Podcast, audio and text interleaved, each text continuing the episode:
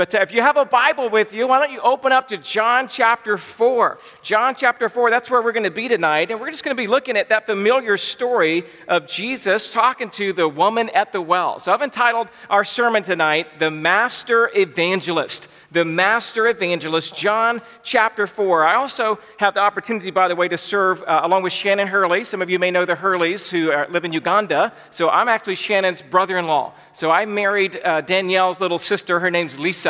And so we have a lot of overlap uh, with the love that we have for what God's doing in Uganda. Several of your elders uh, serve on that SOS board. I'm delighted to serve along with them. And uh, again, it's just a joy to be with you. Oh, John Paul, I forgot you were here. Good to see you, brother. You doing all right? Good. How long are you here for? Eight weeks. All right. It's good to see you. I look forward to catching up with you afterwards. So I, I, totally forgot John Paul was in town. So he's like the one Uganda guy, all excited. The rest of you guys are all quiet. He's like, Uganda! Yes! Yes! All right. So uh, we're looking at the master evangelist, John chapter 4. I'm just going to read our text to us. I'll pray, and we're going to dive right in. We're going to start in verse 7. It says, A woman from Samaria came to draw some water. Jesus said to her, Give me a drink, for his disciples had gone away into the city to buy food. The Samaritan woman said to him, How is it that you, a Jew, ask for a drink from me, a woman of Samaria? For Jesus had no, or for Jews rather, had no dealings with Samaritans. Jesus answered her, If you knew the gift of God, and who it is that is saying to you, Give me a drink, you would have asked him, and he would have given you living water. The woman said to him, Sir, you have nothing to draw water with, and the well is deep. Where do you get that living water? Are you greater than our father Jacob? He gave us the well and drank from it himself, as did his sons and his livestock. Jesus said to her, Everyone who drinks of this water, will be thirsty again. But whoever drinks of the water that I will give him will never be thirsty again. The water that I will give him will become in him a spring of water welling up to eternal life. The woman said to him, Sir, give me this water so that I will not be thirsty or have to come here to draw water. Jesus said to her, Go call your husband and come here. The woman answered him, I have no husband. Jesus said to her, You are right in saying, I have no husband, for you have had five husbands, and the one you now have is not your husband. What you have said is true. The woman said to him, Sir, I perceive that you are a prophet. Father, we bow our heads and our hearts before you tonight. We're grateful to be able to gather together in this building as individual temples of the living God that for those of us who know Christ, we've been called out of darkness into light, and we have the privilege of being adopted into your family. And maybe there would be some here tonight invited by a family member or a friend who doesn't necessarily profess Jesus Christ as their Lord and Savior. I pray that tonight you would help answer maybe some questions they would have and that you would use this text, this story, familiar to many of us, of Jesus and this woman at the well to open our hearts tonight. And I pray this in Jesus' name, amen. All right, well, we're talking about Jesus. He is the master evangelist. Do you guys like to evangelize? Do you remember the first time that you ever tried to share the gospel with somebody?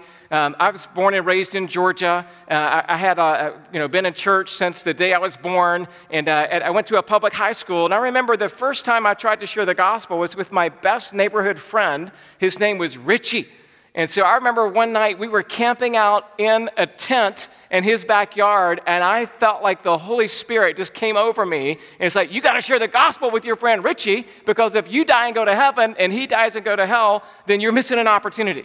I was uh, pretty Arminian back then, and so I'm like, all right, I got to get Richie saved. So I just remember trying to witness to him, and I didn't know what to say. I didn't know where to start. So I'm just like, uh, uh, Richie? And he's like, yeah. And I'm like, do you, do you do you know God? And he's like, Oh, I think so. And I'm like, oh, good, that's great. All right, let's go to sleep. And that was about the extent of my entire evangelistic conversation. Do you know God? And so, if that's where you're at tonight, we want to learn a little bit from the master evangelist, the Lord Jesus Christ, how to be, do a better job, right, getting in conversations with people about sharing the gospel. I know as I continue to grow in my faith and go into college, I had opportunity to go on a few mission trips and to share the gospel. And we do evangelism training and go out. In fact, when I was a senior in high school, I would go door to door uh, evangelism evangelism with my pastor and just learned a lot from him. And then when I was in college, we would do these things. I was a Southern Baptist, and we would go to Daytona Beach, and we would go uh, to a couple of the other beaches down there, and we would do what's called Beach Reach. And Beach Reach is where you go there on spring break to share the gospel. Now, do you think most college students want to talk about Jesus on spring break at the beach? Probably not, right? But we did. So, me and our team, we would go down there like, we're going to talk to them about Jesus anyway. So, we had a strategy. This was with the whole Georgia Southern Baptist Convention Collegiate Ministries. But we would have like a pancake breakfast in the morning that was free. And then during the day, believe it or not, during the day, we would walk up and down the beach and offer suntan lotion and a Bible. so it's like, uh, excuse me, sir, you look a little burnt. Would you like some lotion? Oh, by the way, while you're putting that on, have you ever read the Gospel of John? You know, so maybe not the best strategy, all right? But anyway, we're like passing out suntan lotion in the afternoon. And then at night, we would have like a rally to get us all fired up. And then we would take our church buses that we went down there to, to, to, to offer free rides before Uber, to offer free rides back and forth from the various restaurants and evening entertainment. And then we would also have a late night opportunity of coffee houses that were set up like in um, different areas around town where people could come sober up and maybe have a conversation uh, with a cup of coffee about Christ. And so that would, hey, at least we're trying, right? In fact, we named uh, the bus I was in, we named it the Barna bus. We thought that was really cool if you grew up in church, you know, Barnabas. But anyway, uh, so I remember, I'll never forget, this one guy that was challenging us, encouraging us to be bold for the gospel. I know it's tough. These kids are down here to do spring break, but we're here to win them to Christ. And I remember him telling this story how just a few years prior to one of those trips I went on, he said that he was working a coffee house and it was late at night and there was uh, a few people in the coffee house, some gospel conversations were happening, and there was these three guys and it's like 1 a.m. in the morning. And these three guys are kind of staggering across the parking lot. You can tell they've been drinking. And so this, this, this uh, evangelist was saying, Hey guys, don't you want to come into the coffee house? You know, this is a great time to sober up. You could have a cup of coffee. We'd love to talk to you about how, how your week's been. Why don't you guys come on in the coffee house? And these three guys just kind of looked at him and they're like, Man, we don't want to go in the coffee house. You know, we're here to party. You know, and, and he's like, No, you guys need to come. I've got something important to tell you. You guys need to come in the coffee house.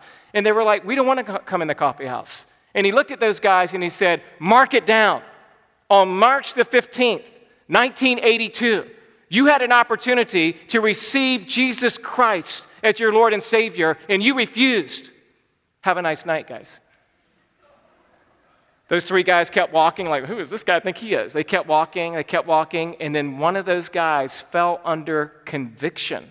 He had grown up in church. He knew what he was doing was wrong. He came running back just a couple of minutes later, poured out his beer can on the, on the parking lot asphalt, and says, What must I do to be saved? I mean, you just never know how God may use you in evangelism. I mean, maybe you don't have some story like that, that's like this out of this world experience, but each one of us in our own way, in your own personality, and with the own, your own passions that you have, ought to be thinking through how can I grow? And so tonight we're going to learn how to grow, obviously, by looking at the master evangelist, the Lord Jesus Christ. I still think evangelism is scary. I still think it's fun. I think it's exciting. And I also kick myself all the time for missing opportunities to share Christ with somebody. So we're kind of all in the same boat together. But what I want to give to you is three things that we can look at tonight that will kind of help frame this story and help us be better evangelists. Number one, I want us to look in verses 7 through 9 at the Lord's unique approach. The Lord's unique approach. Now, I've already read the text to you, but let me just give you a snapshot of the setting. Jesus was traveling from Jerusalem back north to Galilee. And verse 4 says, if you look up earlier in your text, it said that he had to pass through Samaria.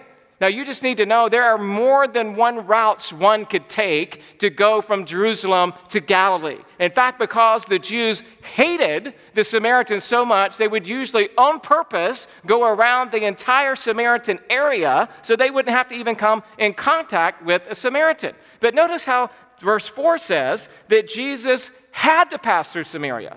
So it's not talking about the route that he had to take, but it's talking about this divine appointment. Jesus knew that there was someone, as the sovereign God of the universe, that he was going to talk to and went to Christ that very day. And so we understand when we talk about the sovereignty of God and his unique approach, we got to just understand that God is sovereign over that. He's sovereign over every opportunity that you have, every route that you take, every place that you go. I mean, just think about some of the sovereign routes in the Bible. It was no accident that the Midianite traders just happened to be passing by, and Joseph's brothers sold him into slavery. It is no accident that the traveling caravan then took Joseph back to Egypt. It is no accident that the daughter of Pharaoh just happened to come down to the Nile River for a bath when she saw the basket among the reeds and decided to help the baby Moses. It was no accident that Mordecai just happened to be sitting at the king's gate and overhear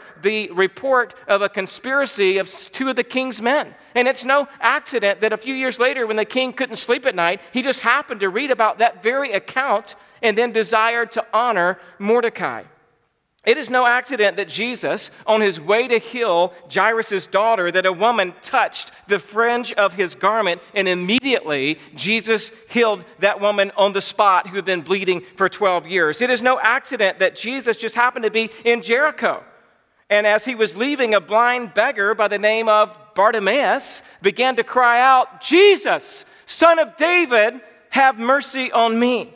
It is no accident that Jesus tarried for a few days before coming back to check on Lazarus, who had since died, so that Jesus may show Mary and Martha that he is the resurrection and the life. It was no accident that Philip, the evangelist, was on the road, uh, or was led to, uh, by the angel of the Lord, led to the road going south, where the Ethiopian eunuch just happened to be reading from his chariot from Isaiah 53.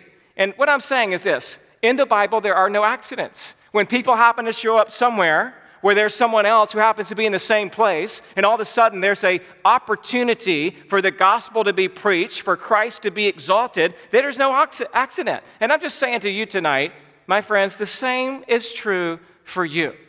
It is no accident that you live where you live.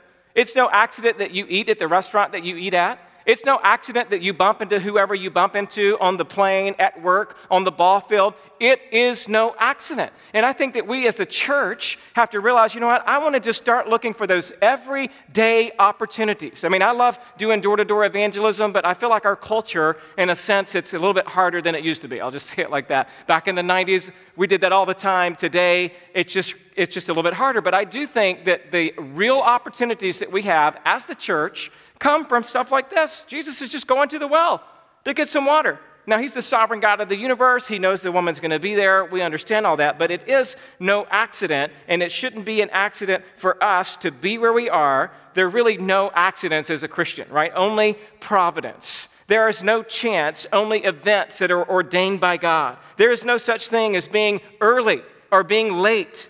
You can say amen to that. There's no such thing, too early or too late. It's all ordained by God, so except when you come to church. Right? I forgot to tell you that. When you come to church, you can't be late. All right? Got to be here on time. But that, what I'm saying is, in God's economy of time, you are where He wants you to be when you are where you are. And you have an opportunity in that moment just to look around and say, All right, God, I'm here right now. Is there somebody you want me to talk to?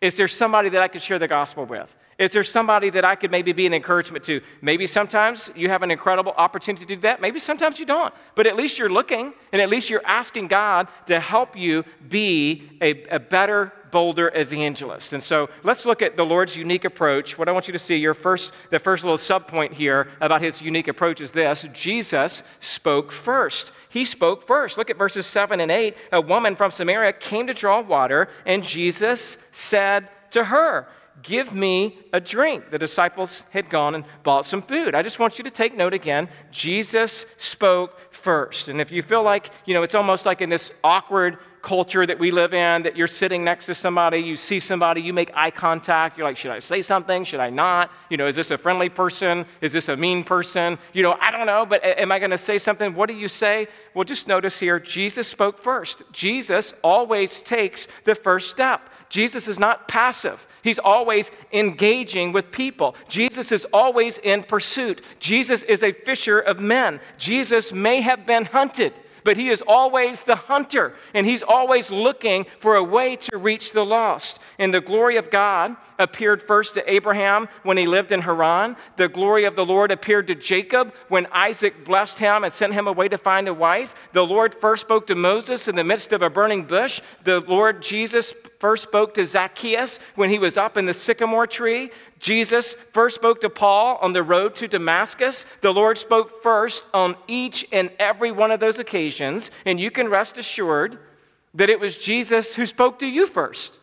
You didn't come after him, he came after you. You were lost and you were dead in your trespasses and your sins. We were blinded. We were dead. We had no life, no hope. There's none righteous, no, not one.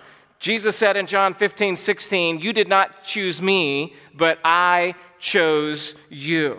And so the, the, the thing I'm trying to say here is that are you willing to speak first? I feel like sometimes as Christians, we kind of feel like we're on the defensive.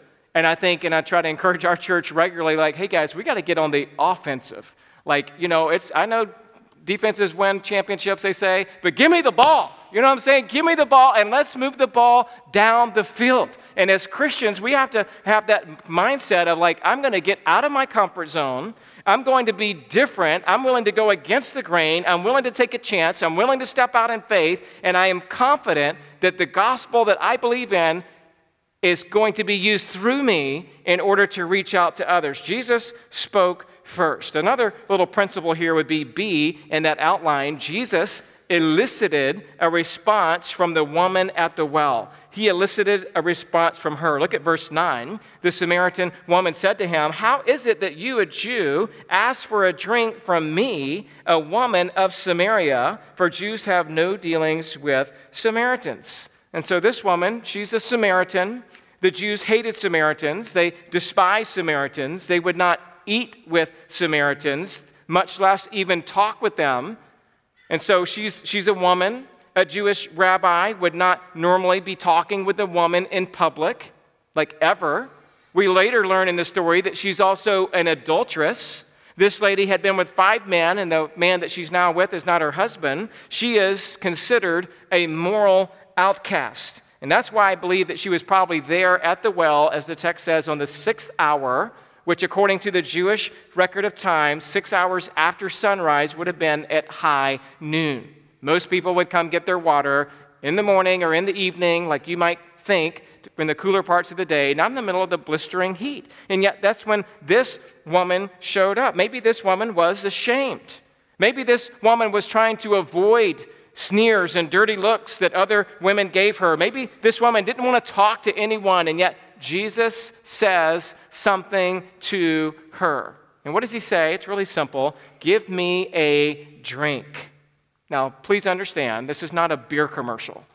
Right? This is not like some type of rude thing either, where Jesus is like demanding this woman to serve him and fan me and shade me while I have a nice cup of cool, refreshing water. No, no, no. This is actually a way to honor this woman by acknowledging her.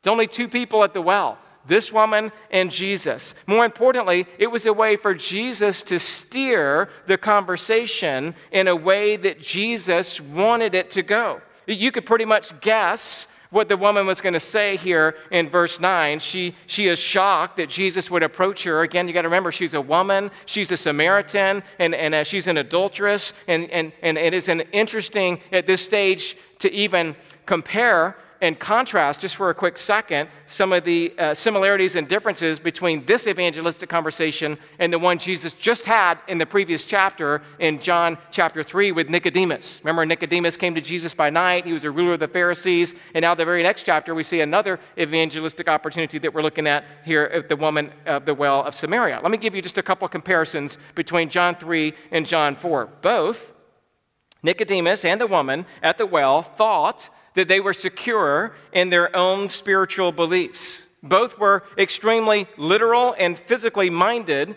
in response to Jesus' spiritual teaching. Both eventually realized that they were spiritually empty and needed a touch from God. Both were hopelessly lost and looking to a religion to save them instead of to a relationship with the living God both needed to repent of the powerlessness of their religion and they needed an authentic relationship with Christ. And while there are many similarities between Nicodemus and the woman at the well, consider these differences as well. Nicodemus was a man of the Pharisees, while this is an unnamed woman. Nicodemus was a man of rank. He was the teacher of Israel. This woman was of no rank as she had come to draw water. Nicodemus was a man of high reputation. This woman was of low reputation.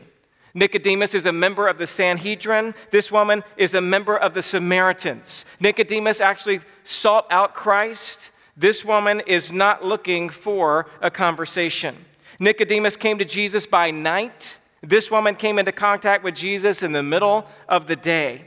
Nicodemus represents the self righteous. This woman represents the spiritual outcast of her day.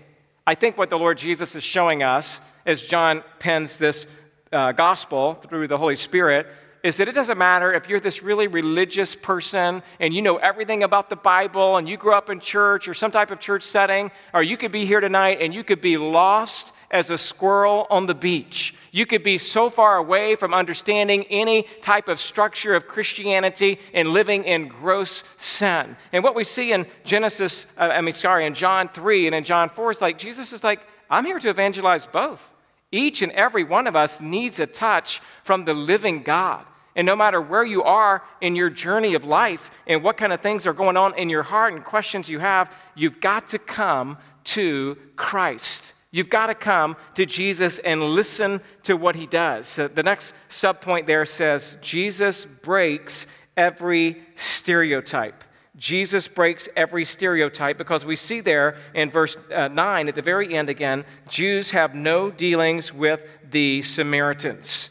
By speaking to this woman, Jesus broke the stereotype of a Jewish man speaking in, in, in a public place to a Samaritan woman. That's what Jesus does. He, he breaks every stereotype, right? Jesus talked, he touches a leper where the leper was supposed to holler out unclean and you weren't supposed to come in 100 feet of them, and yet Jesus touches a leper in Mark 1. Jesus forgives the sinner in Mark 2. He says, Your sins are forgiven. Jesus calls Levi, who's a tax collector. Jesus discourages fasting. He says, You guys can fast later. Right now, the bridegroom is with you. Jesus allows his disciples to pluck grain and eat it on the Sabbath. All I'm saying is, you start to see a trend where Jesus always just kind of went against what the Jewish culture was, not in a sinful way or in a rebellious way, but just to remind them about what he was here for. He was on a mission. He was to fulfill the redemptive work of God to bring salvation to a lost and dying world. And my friends, you and I are on that same mission, which means we got to be willing to break some stereotypes. We got to be willing to have some conversations that aren't necessarily politically correct. It's okay to call a spade a spade. It's okay to call sin sin. It's okay to have a public conversation about Jesus Christ to anybody that you see at, at the appropriate time. You know, we could talk about obviously don't take up work time to try to, you know, finagle somebody into a gospel conversation because you're this endless debater and apologetic. I'm not talking about that. I'm just talking about real life, real people, real opportunities for you to profess the name of Jesus Christ. Don't be so shy. Don't be so reserved. Don't be so hiding behind the, the professional evangelist. You be who God's called you to be. And we're looking again at Jesus as our example as the master evangelist. And so here we see in this first point the Lord's unique approach. Let's look at our second point tonight. Let's look at the Lord's insightful conversation. And your next little subpoint there says Jesus goes on the offensive. Okay? He goes on the offensive. Jesus answered her, If you knew the gift of God and who it is that is saying to you, Give me a drink, you would have asked him, and he would have given you living water. Now, I love what Jesus does here he now makes this woman at the well feel like she is missing out on something. Jesus is giving her FOMO, fear of missing out. He's like, hey, if you really knew what you're talking about, you would be asking me for water. Remember, he started the conversation asking her for water, and then they get a little bit you know, into it. And then he says, But if you knew who you were talking to, you would be asking me for water. Jesus, in a sense, turns the tables on the woman at the well when this conversation started, Jesus was the thirsty one. Now he's hinting that the woman at the well should be the thirsty one. And just a moment earlier, Jesus was in need and the woman had the water. Now we see that the woman is in need and Jesus has the living water. Just a few moments earlier, the woman was minding her own business, but now Jesus is pursuing her. He's prodding her, he's pushing her to think about life beyond the day to day and to consider eternity. That's what he's doing. He's wanting to enter into now. Let's move beyond the niceties. Let's move beyond. We're sitting here at the well talking in the middle of the day, and let's talk about eternity. Let's talk about a living water that will last forever and ever. And my friends, people don't like to talk about eternity today because they don't have a lot of good things to say other than like, oh, karma, yeah, karma might come back and you got to do good things. But they're very unsure about eternity. And you, as a Christian, as a believer of the Lord Jesus Christ, have the answer to eternity how to live a life eternally in the Lord Jesus Christ. And we have to understand here is Jesus is talking to her he's beginning now to move into a full evangelistic conversation and he's explaining to her that water really it's a gift. Water is something that, that you give. It, it's not something that you can just earn and he's equating that to salvation. Salvation is not something you work for. Salvation is something that you receive. Uh, salvation is not deserved. It is given to every believer by the grace of god.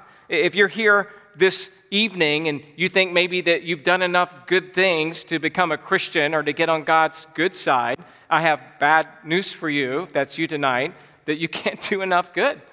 In order to get to heaven, the Bible says you have to be perfect without any sin. So if you've ever told a lie, or ever cheated, or ever got angry, or ever had a lustful thought, the Bible calls all of those things sin. And because of our sin, the wages of our sin leads us to hell, to an eternal separation with God. And yet, Jesus offers life. And as we see here in this example, he's offering this woman now, he's like, hey, I've got something you need. I've got living water. I've got something to offer for anybody who will come and drink of this water. Jesus says to her, again, if you would just ask, I would give you living water. This shows us that the living water God gives is available to every person who asks. Every Ugandan, every Russian, every Brazilian, every European, every Syrian, every American who asks for living water by faith will receive eternal life. Every Buddhist, every Hindu, every atheist, every Muslim, every Jew, every person who asks for living water will receive it. Every man, every woman, every boy, every girl who asks, every moral person, every immoral person, every straight person, every gay person, every rich person, every poor person, every murderer, every thief, every terrorist, terrorist, every businessman, salesman, every public servant, every teacher, every stay-at-home mom, and every barista Come on, you know we got to get those baristas saved. They're too cool making their coffee, right? But every single individual who asks for living water, Christ says to this woman, and in response to all of us, he will give living water. Jesus says in John uh, 3:16, it's Jesus teaching us that God so loved the world that he gave his only son that whoever would believe in him would not perish but have everlasting life. This is what Christ offers. All that the Father gives to me will come to me. Whoever comes to me, I will never cast out, Jesus said. I will give them eternal life, and they will never perish, and no one will ever snatch them out of my hand. Jesus wants to give this woman living water.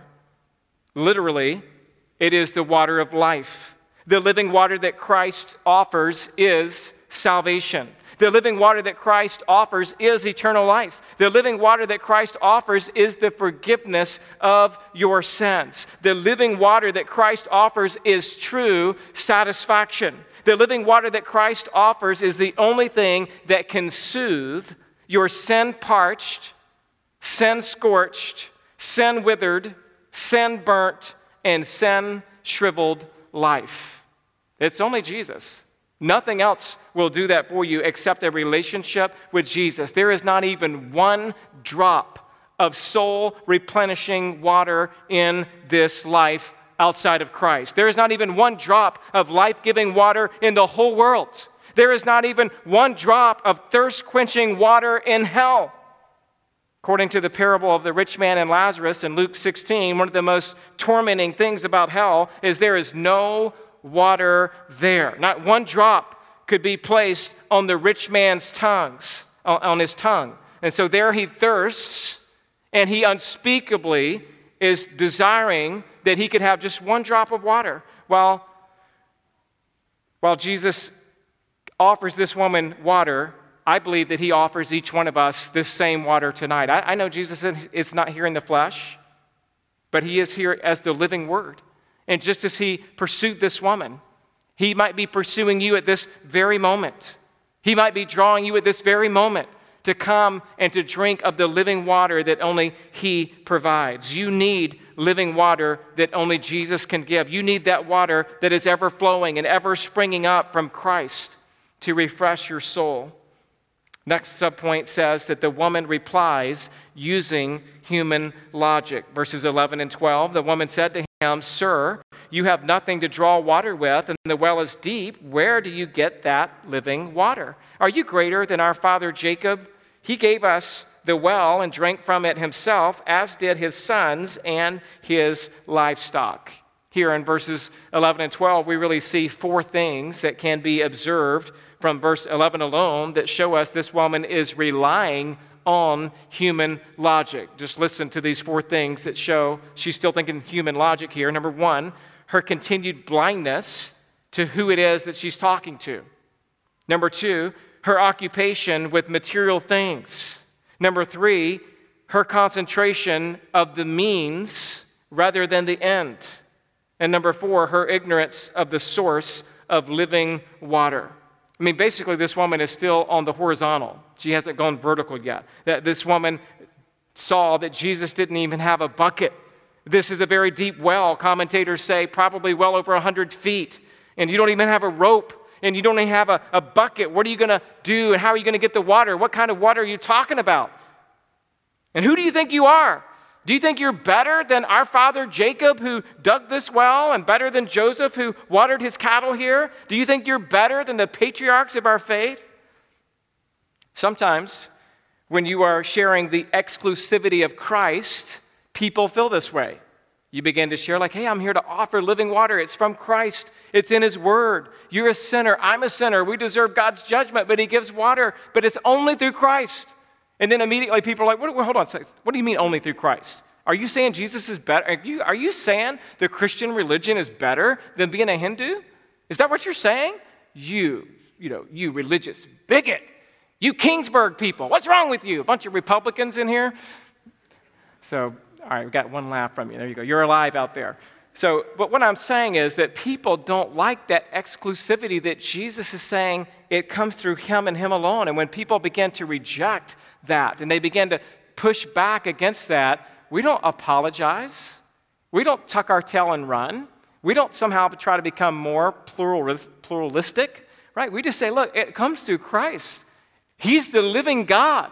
He died and was raised from the dead so that you can have life. And just when you start to think in your mind, when you're in the heat of that conversation, you're almost wanting in the flesh to grasp for a really good argument. Oh, I gotta, you know, I gotta talk about creation, and I'm gonna talk about this philosophical argument, and I'm gonna talk about, uh, you know, uh, you know, uh, Thomas Aquinas's arguments to defend the existence of God. And I'm gonna talk. It's like, no, no, no. Just tell him Jesus.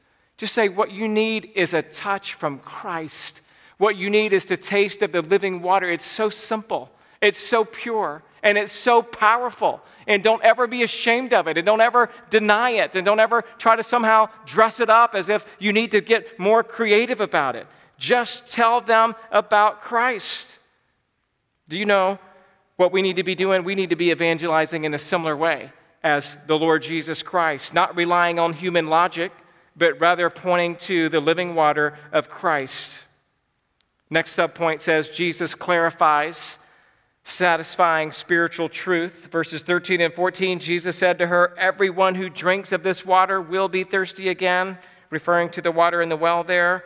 Verse 14, but whoever drinks of the water that I give him will never be thirsty again. The water that I give him will become in him a spring of water welling up to eternal life. Again, the water Christ gives is salvation. The water Christ gives is himself. It is, he is the resurrection and the life. We're talking about the transforming work of the Holy Spirit. This is what Jesus offers. He's offering himself. If you're here tonight and you're still searching for what it is that you're looking for, let me remind you that everyone who drinks worldly water will thirst again, but whoever drinks of the heavenly water will never thirst again. You could be an outsider. You could be a loner. You could be a hypocrite. I invite you to come drink of this water. You could be an insider. You could be a friendly person. You could have a great reputation. I invite you to come drink of this water. You could be a child. You could be a, a, teenager or a college student. I would invite you to come drink of this water. You, you could be a mom or a dad or a grandparent. And I would invite you to come drink of this water. You could be homeless a social outcast, or an addict. And I would invite you to come drink of this water. You could be a doctor or a lawyer or a farmer. And I would still invite you, come drink of this water. Jesus said, drink of this water. This means take it in. Take it into your head and your heart and your soul and your life. Drink it, consume it, ingest it, absorb it, drink it, put it in your mouth. Let it go back into the back of your throat and swallow the goodness and the greatness of this living water. And notice the woman of Samaria's response in your next verse. That next blank says the woman is interested in more information. Verse 15 the woman said to him, Sir, give me this water so that I will not be thirsty or have to come here to draw water. At least now she's starting to follow Christ. She's not fully there yet, but she is interested in continuing this conversation and learning more about it. And maybe sometimes that's what evangelism is. Maybe sometimes you're describing it and they're trying to get there and they're not there yet. And of course, it's got to be the sovereign grace of God opening their heart and their mind and regenerating them as He does uh, through sovereign grace. But at the same time, they're, they're, they seem to be grasping more and you seem to be sharing more. They're grasping more. You're sharing more. You're making some progress as you're sharing Christ with them. And then the, the last uh, point that we'll look at tonight, number three, the Lord's direct strategy your next blank says the Savior's strategy, verse 16. Jesus said to her, Go call your husband and come here. Now, here's what's going on Jesus has been a little bit vague, then he's been a little bit more clear, and now he's getting really, really clear. And what he's about to do is he's going to take his finger and he's going to place it on the issue in her life that is keeping this woman from coming to the living God.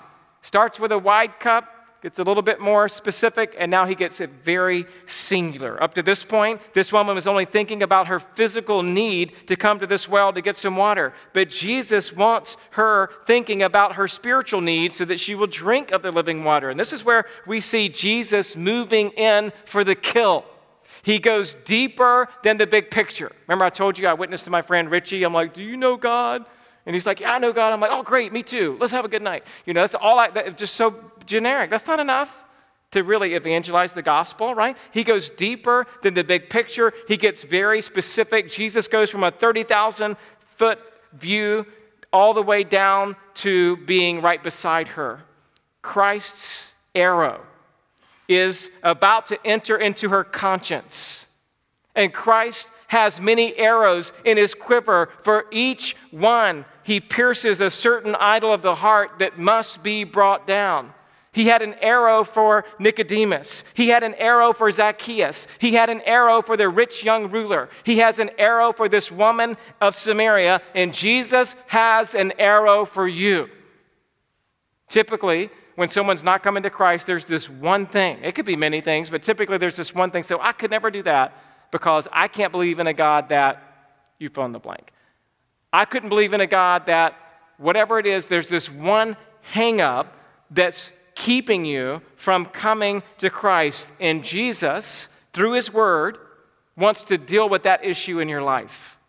And here's how He does it with this woman. He just simply asks a great question Hey, where's your husband? Or go get your husband. What Jesus is doing is He's starting to bring conviction into the situation to expose sin that has not been discussed up until this point. And so, as he asks that question, obviously she's got to have some kind of answer. The next subpoint says the woman's cover up. So she kind of covers up. He says, Go call your husband, tell him to come here. The woman answered him, I have no husband. So, kind of a vague, nondescript answer. Jesus said to her, You were right in saying, I have no husband. But notice this woman had been rather chatty up until this moment. Most of the other words in the conversation are 20 to 30 words long, recorded in Scripture, which is a whole lot of capital for a Samaritan woman to be in Holy Writ. And then all of a sudden, when Jesus gets down to the, to the very end here, she simply says, I have no husband. She is reminded of the painfulness of her past, and she just kind of shuts down. And in this moment, your next blank says, the Savior's revelation there in the rest of verse 17, Jesus said to her, You are right in saying you have no husband, for you have had five husbands, and the one you now have is not your husband. What you have said is true. He says that she is right in what she says, but in verse 18, she's not given the full truth. Just like Jesus, um, it's just like Jesus to know everything about you, and that you can't hide anything from him and that you've got to be honest as you stand before him tonight. And just like with this woman, Jesus knew Peter when Peter when he said to Peter, "You are Simon, son of John." Uh, Jesus knew Nathanael when he said, Before Philip called you under the fig tree, I saw you. Jesus knows us inside and out. And there ought to be a certain comfort to that. He knows your past and he knows your future. He knows your hurts and your pains and your struggles. He knows every act, every thought, and every feeling. He knows and He cares for this woman. And I believe in a similar way for each one of us tonight. And He cares enough to expose our sin. And this woman's thirst will not be truly awakened unless there be a sense of guilt and a consciousness of her sin. And the Lord does not needlessly shame this woman. Jesus did use, though, his omnipotence to deliver her from her sin. And that's what we've got to realize is that the gospel actually deals with ethical issues. You could say, oh, well, it's all about this debate about whether you believe in God or not. Well, it's actually about your morality as well. If you're living in sexual sin, is what Jesus is trying to bring to light for this woman, then you can't claim that you're a Christian. Later, she wants to get an argument about which mountain do we worship on, and you guys say this one and this. She's still getting diverted, and Jesus is like, hey, what about your husband? And tonight, you've got to deal with your sin. You can't just say, Well, I love God and I'm trying, because you don't get to God by trying anyway. But He wants you to abandon every sin in your life, to confess every sin in your life, and to come to Him. And Jesus wants to cover our sin, to forgive us of our sin, to extend grace and mercy to us in spite of our sin. So He's not there, like he's, just like He's not here to crush this woman, He's there to save her. He's here tonight through His Word to bring salvation into your heart. In verse 19, the woman's response here, the woman said to him, Sir, I perceive that you are a prophet. She now knows that this is a man of God. She knows that this is a spiritually minded man. And by calling Jesus a prophet, she is indirectly saying that Jesus is accurate in his knowledge of her lifestyle. No longer does she hide from Jesus, but in a sense, this statement is a confession. This statement is a potential turning point in her life. This statement is like saying, I've been running for my whole life, and it's finally time to come home. We'll see that from this statement, she now knows that she's dealing with a holy man. And at the same time, she's reached the end of her line, she's at the end of her rope. She is staring heaven in the face. And the next time that, that you have an opportunity to review John chapter 4, you'll see how Jesus brings her into saving faith and she brings the whole town. What an amazing story of the grace of God. And, you know, we didn't have time to uncover and unpack. It's too long of a passage to, to handle it. But I hope that tonight, that maybe you just ask a few questions in your own heart of, have I met Jesus? Do I know who he is? Do I understand why he came? Do you um, feel and sense the conviction that without him you have no life? If you're if you're here tonight and you want to be a better evangelist just a couple of take home questions i think on this last slide here would just simply be do you dare to go on the offensive in your evangelism? You know again you may say that's not my personality. That's not my style.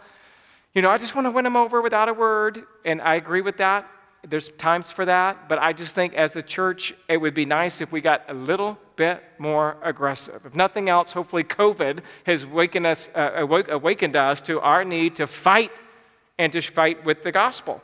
Number two, do you take the time to listen and then clarify the gospel? Jesus is talking with her. She didn't fully understand. He keeps explaining. Hopefully, they finally get to the point to where she has that clarified. And then the last question is Do you have a strategy to get to the heart of the person? You know, a lot of times in evangelism, again, you're just talking and you're kind of saying similar language, but you haven't yet gotten to the crux of the matter. And my encouragement to you would to be very sharp, very clear, very kind, very winsome, very gracious, but very clear about what sin is, who Christ is, how he died, how he was raised from the dead, so that that individual can have eternal life.